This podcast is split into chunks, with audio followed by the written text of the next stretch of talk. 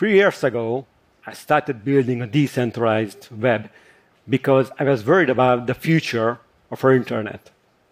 The current internet we all use is about gatekeepers. If you want to read something on the web, then you need to go through multiple middlemen. First, a domain name reserver, then a server hosting company, which usually points you to a third party to a web hosting service. And this happens every time you want to reach a website on the web. But these gatekeepers are vulnerable to internet attacks and also makes the censorship and the surveillance easier. And the situation is getting worse. Everything moving to the cloud, where the data is hosted by giant corporations. This move creates much, much more powerful middlemen. Now, move to the cloud makes sense because this way it's easier and cheaper for the developers and the service operators. They don't have to worry about maintaining the physical servers. I can't blame them, but I found this trend to be very dangerous because this way these giant corporations have unlimited control over the hosted services. And it's very easy to abuse this power. For example, last year, a CEO of a company that acts as a gatekeeper for 9 million websites decided, after some public pressure, that one of the sites it manages, a far right page, should be blocked. He then sent an internal email to his co workers. This was an arbitrary decision. I woke up this morning in a bad mood and decided to kick them off the internet. Even he admits no one should have this power. As a response, one of the employees asked him, Is this the day the internet dies? I don't think we are actually killing the internet, but I do think that we are in the middle of a kind of irresponsible centralization process that makes our internet more fragile. The decentralized people to people web solve this problem by removing the central points, the web hosting services. It empowers the users to help host sites they want to preserve. On this network, the sites got downloaded directly from other visitors. This means if you have a site with 100 visitors, then it's hosted 100 computers around the world. Basically, this is a people powered version of the internet. The security of the network is provided by public key cryptography. This makes sure that no one can modify the sites, but only the real owner. Think of it like instead of getting electricity from big power plants, you put solar panel on top of your house, and if your neighbor down the street needs some extra energy, then they can just download some from your house. So by using the decentralized web, we can have to keep content accessible for other visitors. And by that, it means that we can also fight against things that we feel unjust, like censorship. In China, the internet is tightly controlled.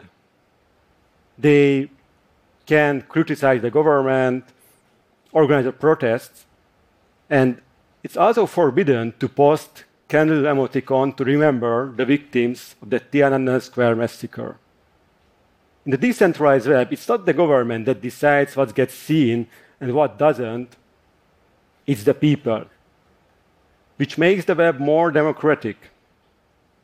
But at the same time, it's hard to use this network to distribute something that is clearly illegal everywhere in the world, as the users probably don't want to endanger themselves hosting these kind of problematic content. Another increasing threat to the internet freedom is overregulation.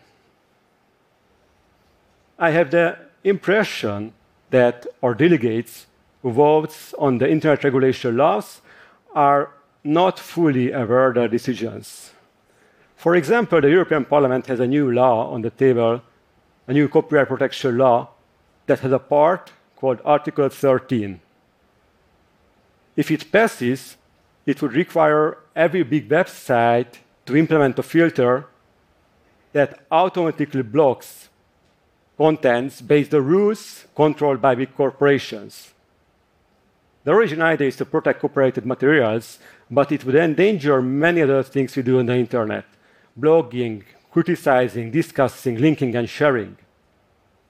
The Google and the YouTube are already has similar systems, and they're receiving 100,000 takedown requests every hour. Of course, they can't process this amount of data by hand, so they're using machine learning to decide if it's really a copyright violation or not. But these filters do make mistakes. They're removing everything from documentation of human rights abuses, lectures about copyrights, and search result that points to criticism of this new Article 13. And besides of that, they are also removing many other things. And sometimes these filters not just removing the specific content, but it could also, lead to loss of your linked accounts, your email address, your documents, your photos, or your unfinished book, which happened with the writer Dennis Cooper. It's not hard to see how a system like this could be abused by politicians and corporate competitors. This Article 13, the extension of these automated filters to the whole internet, got strong opposition from Wikipedia, GitHub, Mozilla, and many others, including the original founders of the internet and the World Wide Web, Vint Cerf and Tim Berners-Lee. But despite this strong opposition, on the last European Parliament vote, two thirds of the representatives are supported this law. The final vote will be early 2019. The result is important, but whatever happens, I'm pretty sure it will be followed by many other similar proposals around the world. These kind of regulations would be very hard to enforce to a decentralized web as there is no hosting companies. The websites are served by the visitors themselves. I started to build this network three years ago. Since then, I spent thousands, tens of thousands of hours on the development. Why? why would anyone spend thousands of hours on something that anyone can freely copy, rename, or even sell? Well, in my case, one of the reasons was to do something meaningful. During my daily regular job as a web developer, I did not have the feeling that I'm working on something that had a chance to be bigger than me. Simply, I just wanted to make my short presence in this world to be meaningful.